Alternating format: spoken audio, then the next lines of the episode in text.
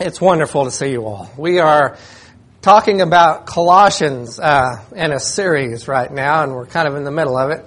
Um, we're on chapter 2 right now, and um, I was asked to, to preach on being alive in Christ, which is talked about in Colossians chapter 2 and verse 11. If you have Bibles, we're going to read these verses. There's not a whole lot of them.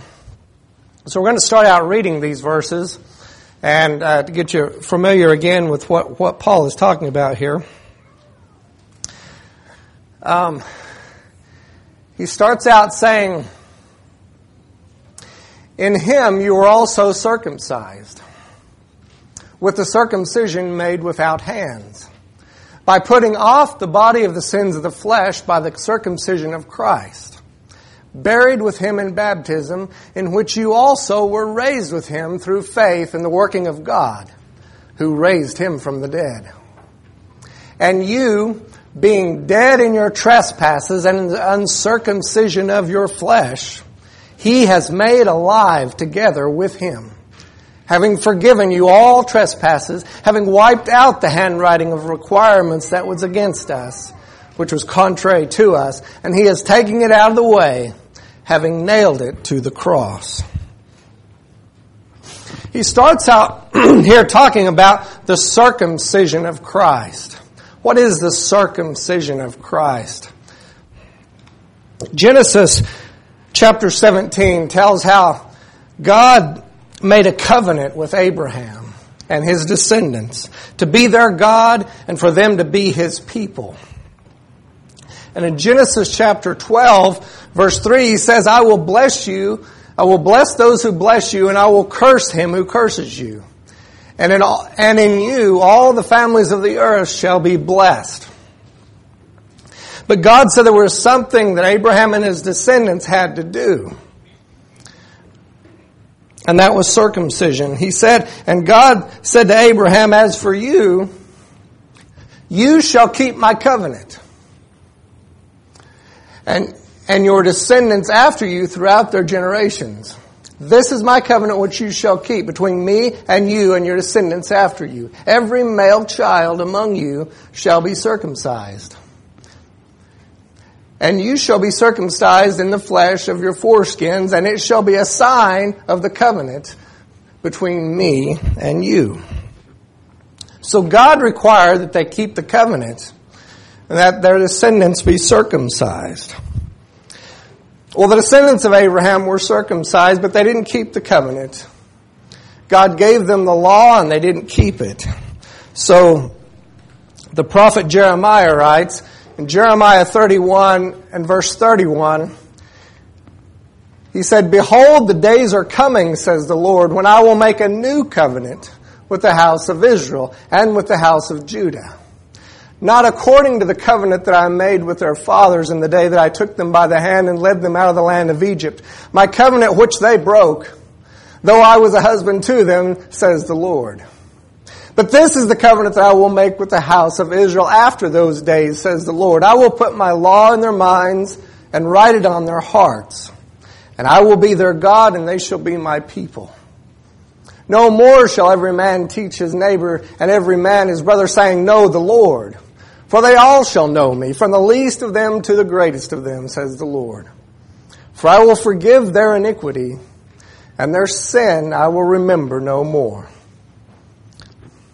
And God said, He told Abraham that there would be one seed.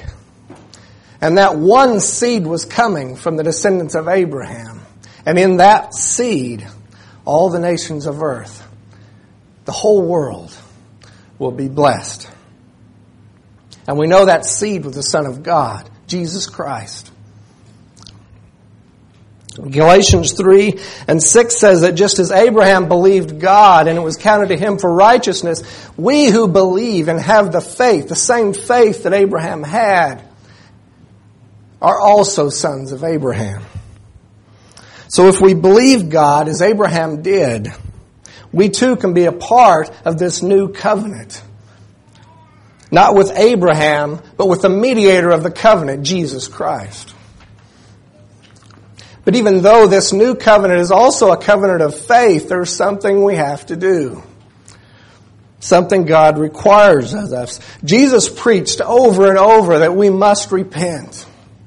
We must repent and turn away from the sin in our lives. He also preached that we must be baptized. And he said if we believe and are baptized, we will be saved. And so Paul writes here in Colossians that this is the circumcision of Christ. He says, In him you were also circumcised with the circumcision made without hands, by putting off the body of the sins of the flesh by the circumcision of Christ, buried with him in baptism, in which you also were raised with him through faith in the working of God, who raised him from the dead. So when we confess our belief in God and repent of our sins and are, we, and are baptized, we put to death the old man, turn away from the sins of the flesh, and are buried with Christ and raised, to him, raised with Him through faith.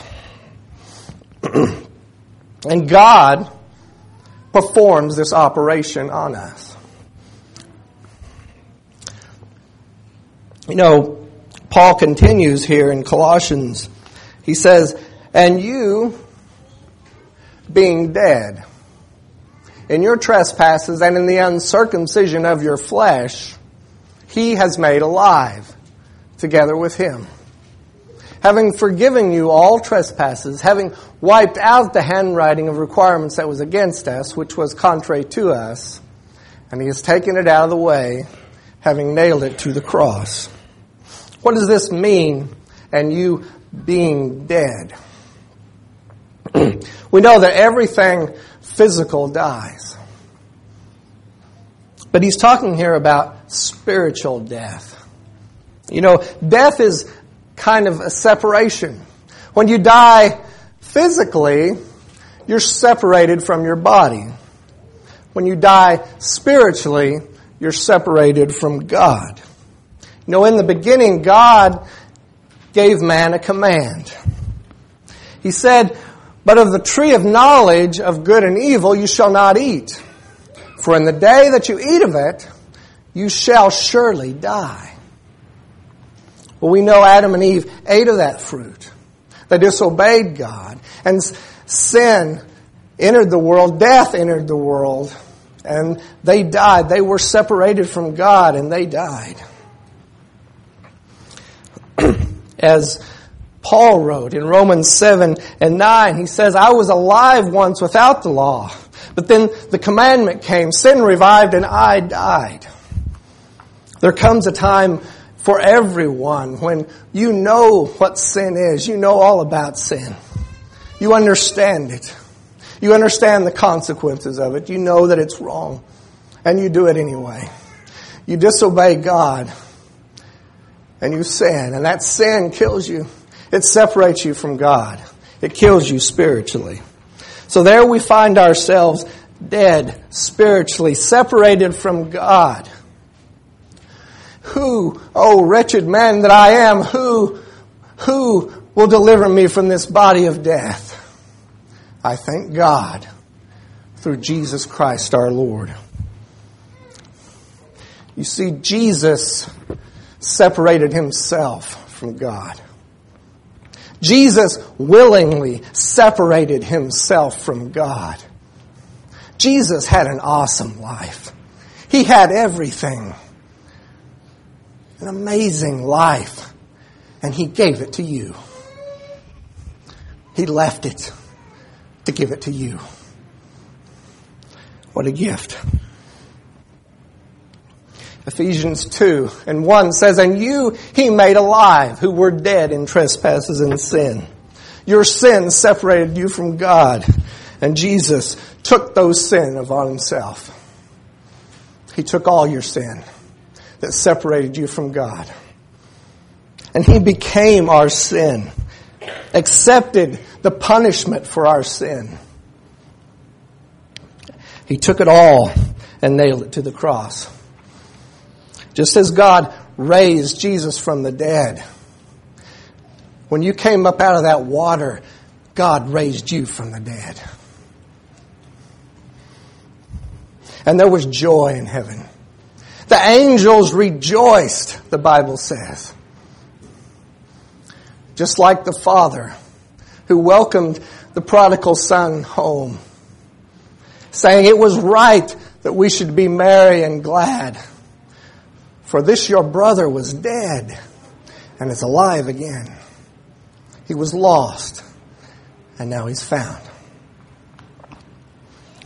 You know, I was reading in the news about an older couple that lived in this house. It was about three months ago in Indiana. It was an old couple. He was a retired Marine, I think it was. And they had lived in this house for a long time. And the police were called to this house about three months ago because someone found a dead body in the living room of this house. Autopsy report revealed this dead body had been there for nine months. For nine months, this woman had been living with this dead body. It was her husband. She was living with this corpse in her living room because she refused to let him go. She refused to admit he was dead and gone. So she was living with this decaying corpse. Now, how disgusting is that? Can you imagine living like that for almost a year? Yet we'll dig up that old man of sin and flesh and we'll live with him for a while.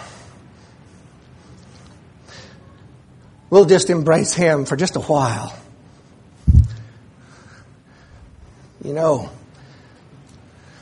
the next time you're tempted to sin, think about embracing that corpse and be disgusted by that.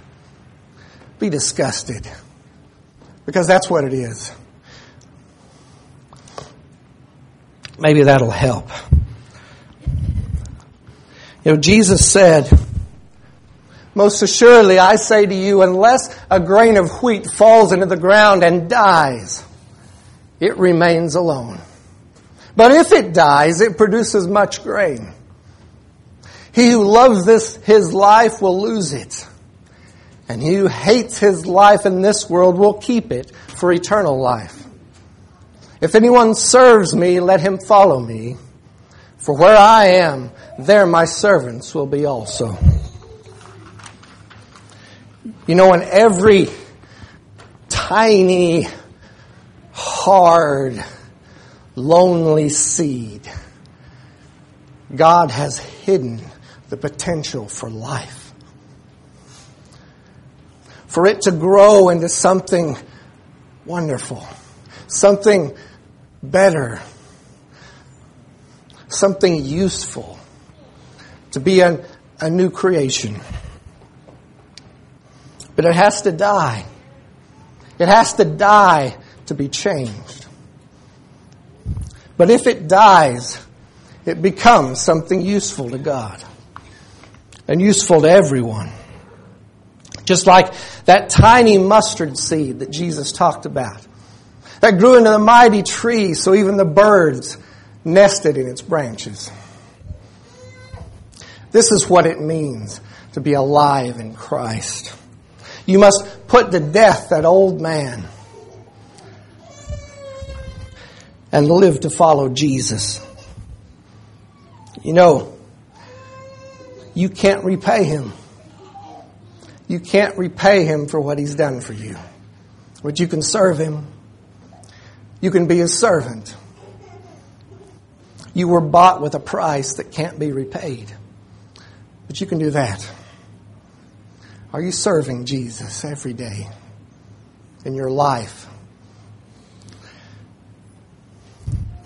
You know, if you, I'm going to read John 15.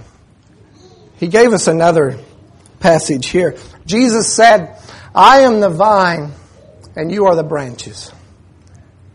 He who abides in me and I in him bears much fruit. For without me you can do nothing. If anyone does not abide in me, he is cast out as a branch and is withered. And they gather them and throw them in the fire, and they are burned. I looked up the definition of that word, abide. And in the, the Bible dictionary, it, it says abide means to sit, to stand, to walk, to dwell, to wait, to rise, to stay, and to remain. That's what abide means. So to abide in Christ, to abide in Christ means to sit, to stand, to walk, to dwell, to wait, to rise, to stay, to remain in Christ. That means you don't go places that Jesus wouldn't go. You don't stay places that Jesus wouldn't stay. You don't, you don't watch things that Jesus wouldn't watch. You don't join yourself to people that won't have anything to do with the Lord. You're with Him now. You stay with Him. Your new life is different. Paul begins the next chapter in Colossians 3. If you, if then you were raised with Christ, seek those things which are above, where Christ is, sitting at the right hand of God. That's what we have to do. Abide in Him. Now, Jesus says, like a branch on a vine, if you don't abide in Him, you will wither and die. The book of Revelations. Jesus begins and ends the book of Revelations talking about a second death. And he says in Revelations 2 and 11 at the beginning, he says, He who has an ear, let him hear what the Spirit says to the churches. He who overcomes shall not be hurt by the second death. And at the end, he says, He who overcomes shall inherit all things, and I will be his God, and he will be my people. He will be my son. But the cowardly, unbelieving, abominable, murderers, sexually immoral, sorcerers, idolaters, and all liars shall have their part in the lake which burns with fire and brimstone, which is the second death. How do we overcome? How do we overcome, as Jesus said we have to do? Every day. Every day we must put to death that old man. Take up our cross and follow Jesus. Because you see, the life is not ours. It's not in us. It's Jesus that overcomes. Jesus overcomes for us. He said, In the world you will have tribulation, but be of good cheer. I have overcome the world. And John writes, You are of God, little children, and have overcome them, because he who is in you is greater than he who is in the world. I want to end by imploring you this morning to overcome. We talked this week in Bible study in Louisville about Satan. Don't let him win. Don't let Satan win. Overcome the wicked one. Don't be fooled by this deceitful generation. Overcome the lies. Overcome the world. The apostle Paul begins and ends this chapter of Colossians imploring people not to be fooled by the world. And I believe Brother Matt's going to talk about that next week. So I'll end the study here. Have you been circumcised with Christ? Are you a part of that new covenant that God made with His Son? If you have, hold on to that covenant. You are alive in Christ alone. Don't go digging up that corpse out of the grave. The lesson is yours. I hope it's been encouraging to you. If anyone has a request, prayers for the church, we would be glad to pray with you this morning. If you have a spiritual need, please come forward. Sit on the front pew as we stand and sing.